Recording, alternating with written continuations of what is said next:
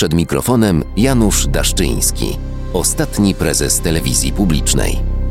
Witam serdecznie słuchaczki i słuchaczy Haloradia. Tyle się w Polsce teraz dzieje, że nie wiem za co się dzisiaj zabrać. Zatem pozwólcie, że poruszę przynajmniej trzy, a jeżeli wystarczy felietonowego czasu, może cztery tematy.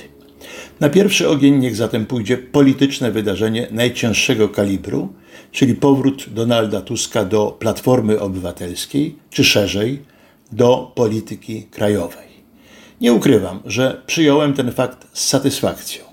I nie dlatego, że znam Donalda od 40 już lat, chociaż ubolewam, że ostatnio nie jest to znajomość jakoś specjalnie zażyła, ale że wreszcie pojawia się spora szansa na powrót do normalności. I niech to będzie nawet ciepła woda z kranu. O tym, jak ten comeback boli Jarosława Kaczyńskiego i jego akolitów, niech świadczy fakt, że cały pisowski aparat propagandy z telewizją polską na czele od rana do wieczora postawił na zohydzanie Tuska w oczach tej części opinii publicznej, która z braku dostępu do innych źródeł informacji, chociażby w postaci TVN24, jest skazana na ów jednostronny przekaz. No cóż, słychać wycie znakomicie. Ciekaw jestem, czy odbiorcy tego przekazu, zdefiniowani kiedyś przez Jacka Kurskiego pogardliwym sloganem, że ciemny lud to kupi, rzeczywiście dadzą się nadal omamiać prymitywną propagandą. Temat drugi. Uchwała nr 14 6 Kongresu Prawa i Sprawiedliwości o zakazie zajmowania przez parlamentarzystów PiSu i osób im najbliższych synekur w radach nadzorczych spółek Skarbu Państwa.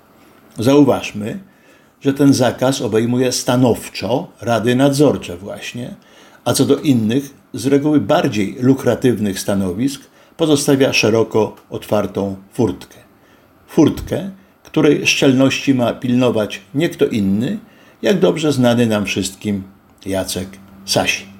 Przy okazji czytam, że wspomniana wcześniej uchwała budzi niezadowolenie wśród wielu beneficjentów dzisiejszej władzy.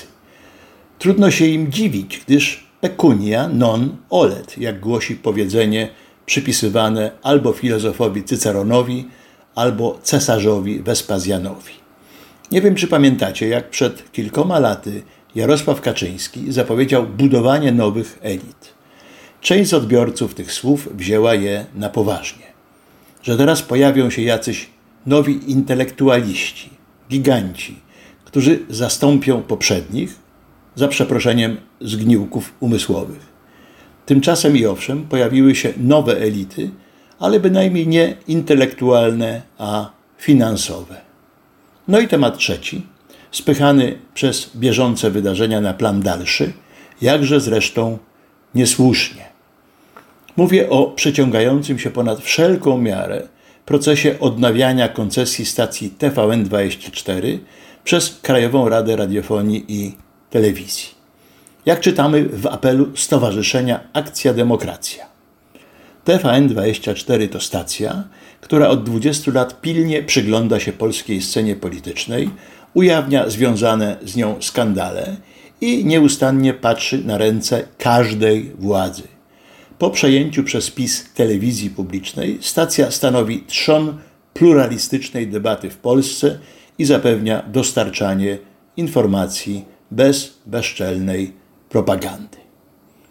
Co ciekawe, Bix Aliu, charge d'affaires ambasady USA w Polsce, starał się niedawno o spotkanie z Witoldem Kołodziejskim, przewodniczącym Krajowej Rady Radiofonii i Telewizji.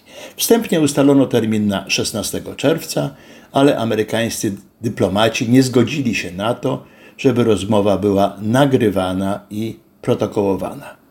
Do spotkania więc nie doszło. Jednak ufam, że TVN24, mimo nawet nieprzedłużenia koncesji, nie zniknie pod koniec września z ekranów naszych telewizorów. Wiem skądinąd, że właściciele grupy TVN Discovery przygotowują się na ewentualną zmianę miejsca technicznego nadawania swojego programu informacyjnego. Ma być to albo Holandia, albo Czechy. Oczywiście cała infrastruktura redakcyjna i produkcyjna pozostałaby również i w tym przypadku w Polsce. Widzę na zegarze, że czasu na czwarty temat już zabraknie, zatem do usłyszenia za tydzień. Wspieraj niezależne Halo Radio, które mówi wszystko. www.halo.radio ukośnik SOS. Dziękujemy.